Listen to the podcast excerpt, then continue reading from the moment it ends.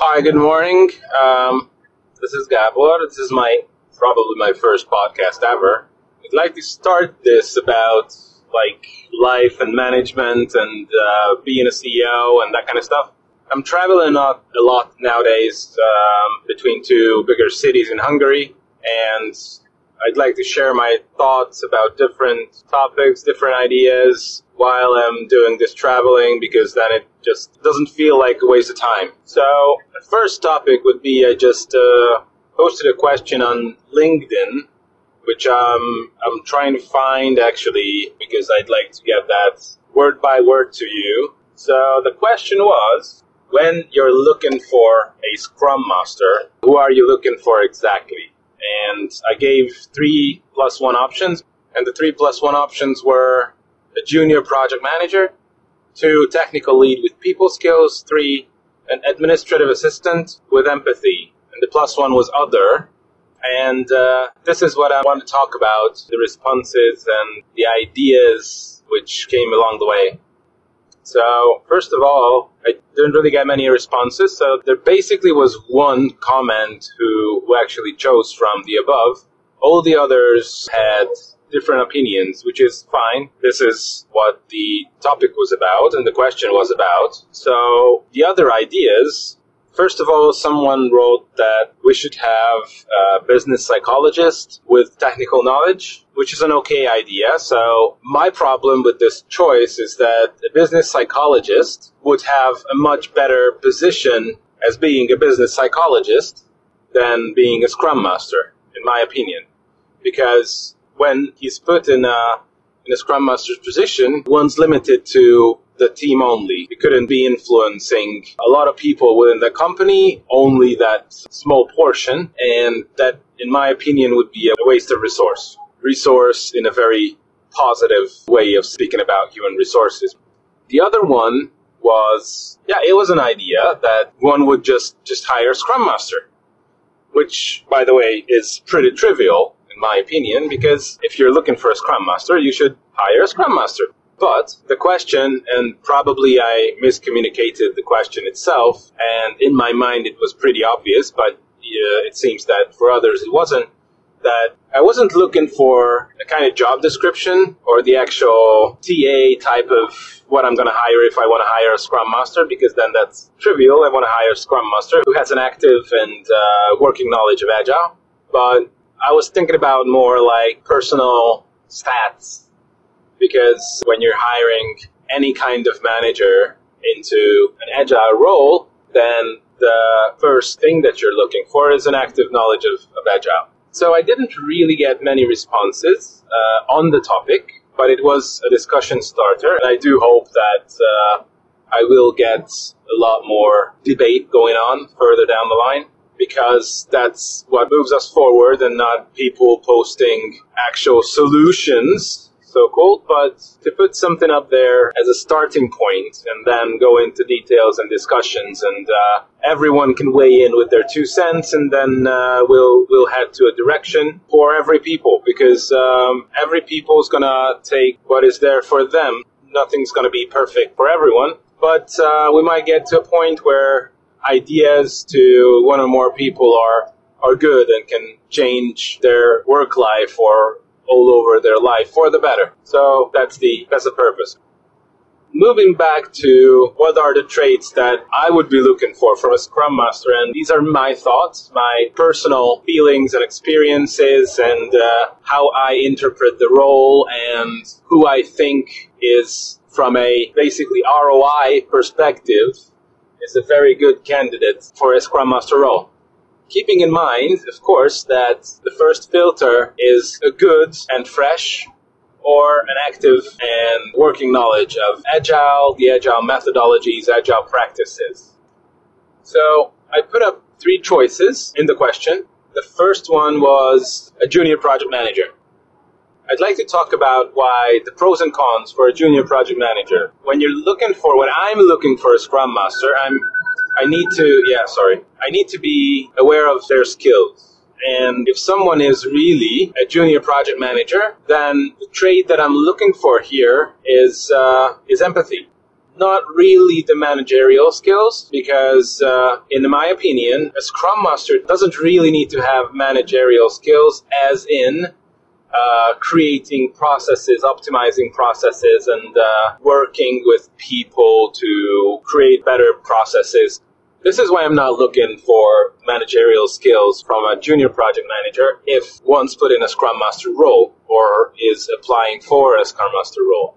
Because in my opinion, what the Scrum Master is doing is getting all of the so there is probably, and if there's not, it's a problem, a process, a methodology, an SDLC, so software development lifecycle, in place on the project. And the project manager has put together the teams or delivery manager, account manager, whatever the high level role is, and they get a scrum master into that role. And they want that person to work with that one team or maybe two teams and get them to follow the path that they set, follow the processes, either if it's uh, mandatory, so like a reporting thing, or if it's an agile thing which could change at any point of time like like a methodology so a version of, of scrum or a version of kanban or just a totally different methodology which was put together from the agile practices and uh, ways. So they want to do that. So they want to have a person who actually gets the team follow these processes. One is harder to change, the other one is easier to change. And I think also the, the Scrum Master's role is to gather the information and the feedback on retrospectives from the team. What things should be changed or could be changed for the better in these processes, in these methodologies. But at the end of the day, it's not him or her who actually manages that transition. Uh, the transition itself, the Scrum Master does manage, but the change itself is being done by a higher level authority. Being a Scrum Master doesn't really, in my opinion, doesn't really need large managerial skills in my opinion, what I'm looking for, if the option is a junior project manager, is the people skills, so that one would have influence on the team by building up trust, by building, actually forging a team itself, and gaining the trust so that people would open up during their daily work and give their feedback on, on everything they're working with. So that's why I'm actually looking for the people skills in junior project manager. The second option that I put up there was a strong technical person with people skills, which could be fine. And I work with people. Uh, I work with Scrum Masters coming from strong technical background and wanting to grow into a managerial position. And it was a stepping stone for them to become a Scrum Master. But what I would be afraid of is having someone from outside the team with these kind of traits being put in a Scrum Master role in a different Scrum team. Because experts in an area with strong technical but technical skills have a way of not getting along with each other. And uh, if you put someone external into a team who already has a technical lead, and every team does have a technical lead, even if you don't communicate that, because they choose one either way. So if you put someone there to the top, then either this person needs to strongly and very profoundly understand that his or her role is not to be looking at technical solutions and not to influence the team in any technical items or override them in any, any ways in technical things, but the Scrum Master has to keep to their role. So it's it's not a trivial thing for a strong technical person to do. So I have worked with people who are actually like that. So have a strong technical background and wanting to move into a managerial position and having Scrum Mastery to be a stepping stone in that direction. But it's a lot harder to integrate them into a team if they come from an external party. On the other hand, if they grow from within the team and their position as a technical position is backfilled by someone they, they grew, somewhere they trust, the person is chosen from within the team, then it could be a more fluent transition even could be better if someone with managerial or people skills is chosen from somewhere else because the trust is already there from the team itself. This person who just newly became a, a scrum master would have a much easier path with getting the team together, forging bonds, and actually getting to the trust level that one would need to, to get the feedback for change uh, within a Scrum team. So, technical experts with people skills, internal, not external. It's a lot harder as an external. The third choice was, and probably this is why I got some criticizing comments from actual Scrum Masters, that uh, I wrote that it could be an administrative assistant with empathy. And actually, I strongly stand by this option. Not that the others wouldn't be okay, they would really be fine. But, um, and as I explained earlier, what I'm actually looking for in a Scrum Master is is empathy and people skills and the, the can-do attitude and the ability to follow procedures and to facilitate conversation, facilitate those actual meetings that Agile requires and um, gather the feedback in a, in a manner that makes sense and put it in a form that makes sense and uh, gather data which then can be translated into, into actual action items. So I really hope that by listening to me, you understand why I put that third choice there. Because working with data and working with processes and working with people as a team along procedures and following descriptions is, I think, mostly can be done by a person with the skills of an administrative assistant. Of course, integration problems can and most probably will occur because um, in an IT position, of course, it's a lot harder to get acceptance from uh, technical experts to understand why to get a lesser person to lead the team. And I know that this this sentence doesn't sound right in the agile community because an administrative assistant with empathy being chosen for a scrum master role is never going to be a lesser person. And the other one is their leader because we understand that uh, being a scrum master is not a leader role. And I'm going to get back to this because in a way it's not, in other way it is. But yeah, let me just, just get back to this in a, in a moment. So it's not a leader role because it's a facilitator role and a shield for the team from external influences during a cycle.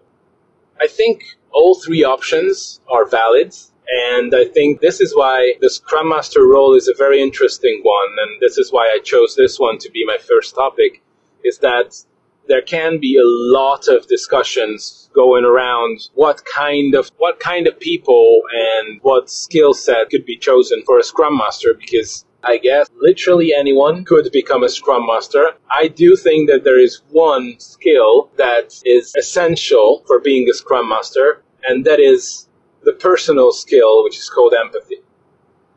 Because if you don't have that, if you can't get along with people, if you can't get into the other one's shoe or the other one's boot and try to think with their head, then you're not going to be a good scrum master. All the other things that is required can be learned. Following instructions can be learned. Gathering data in a meaningful manner can be learned, but you will never get to a point where you can actually facilitate valid gathering of opinions for a change if you don't have empathy. So I think that's that's the only thing that you need to be looking for when choosing someone for Scrum Master. Period. What I wanted to turn back to, and it's a kind of different topic, but everyone, and I really mean everyone in this world who work with people are leaders because either they influence people to do great things or mediocre things or bad things. And I do think that these next couple of sentences will come up in, in a lot of my podcasts because I think this is a very, very serious and very, very important thing to understand for everyone from CEOs to scrum masters to housewives to fathers to grandfathers, everyone that the phrase I want to lead by example doesn't mean anything. Leading by example is not a choice. It's a given. How you live your life and how you do your work will be an example to the people you work with. It's not a choice. So if you, by nature, do things badly in terms of whatever, not being thoughtful to your people, not being thoughtful to your job, whatever, that will have an effect on the people you work with, especially if you're a manager, saying this word in a bad sense. They will look up to you, either if you're doing things good or you're doing things badly. So the thing that is most important to me at this moment in my career, in my life, is that leading by example is not a choice. It's a given. And you lead by example every day and every minute of your life.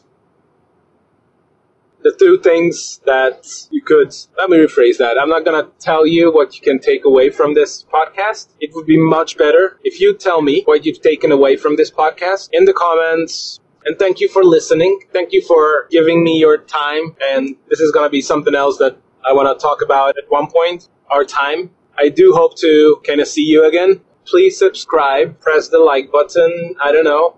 The thing is, I just want to get people to start thinking about things that surround them. Let's see if we can make this world a better place. It's a cliche, but I think it needs it. Thanks for listening and do have an awesome morning, day, afternoon, evening, wherever you are in this world. Thank you.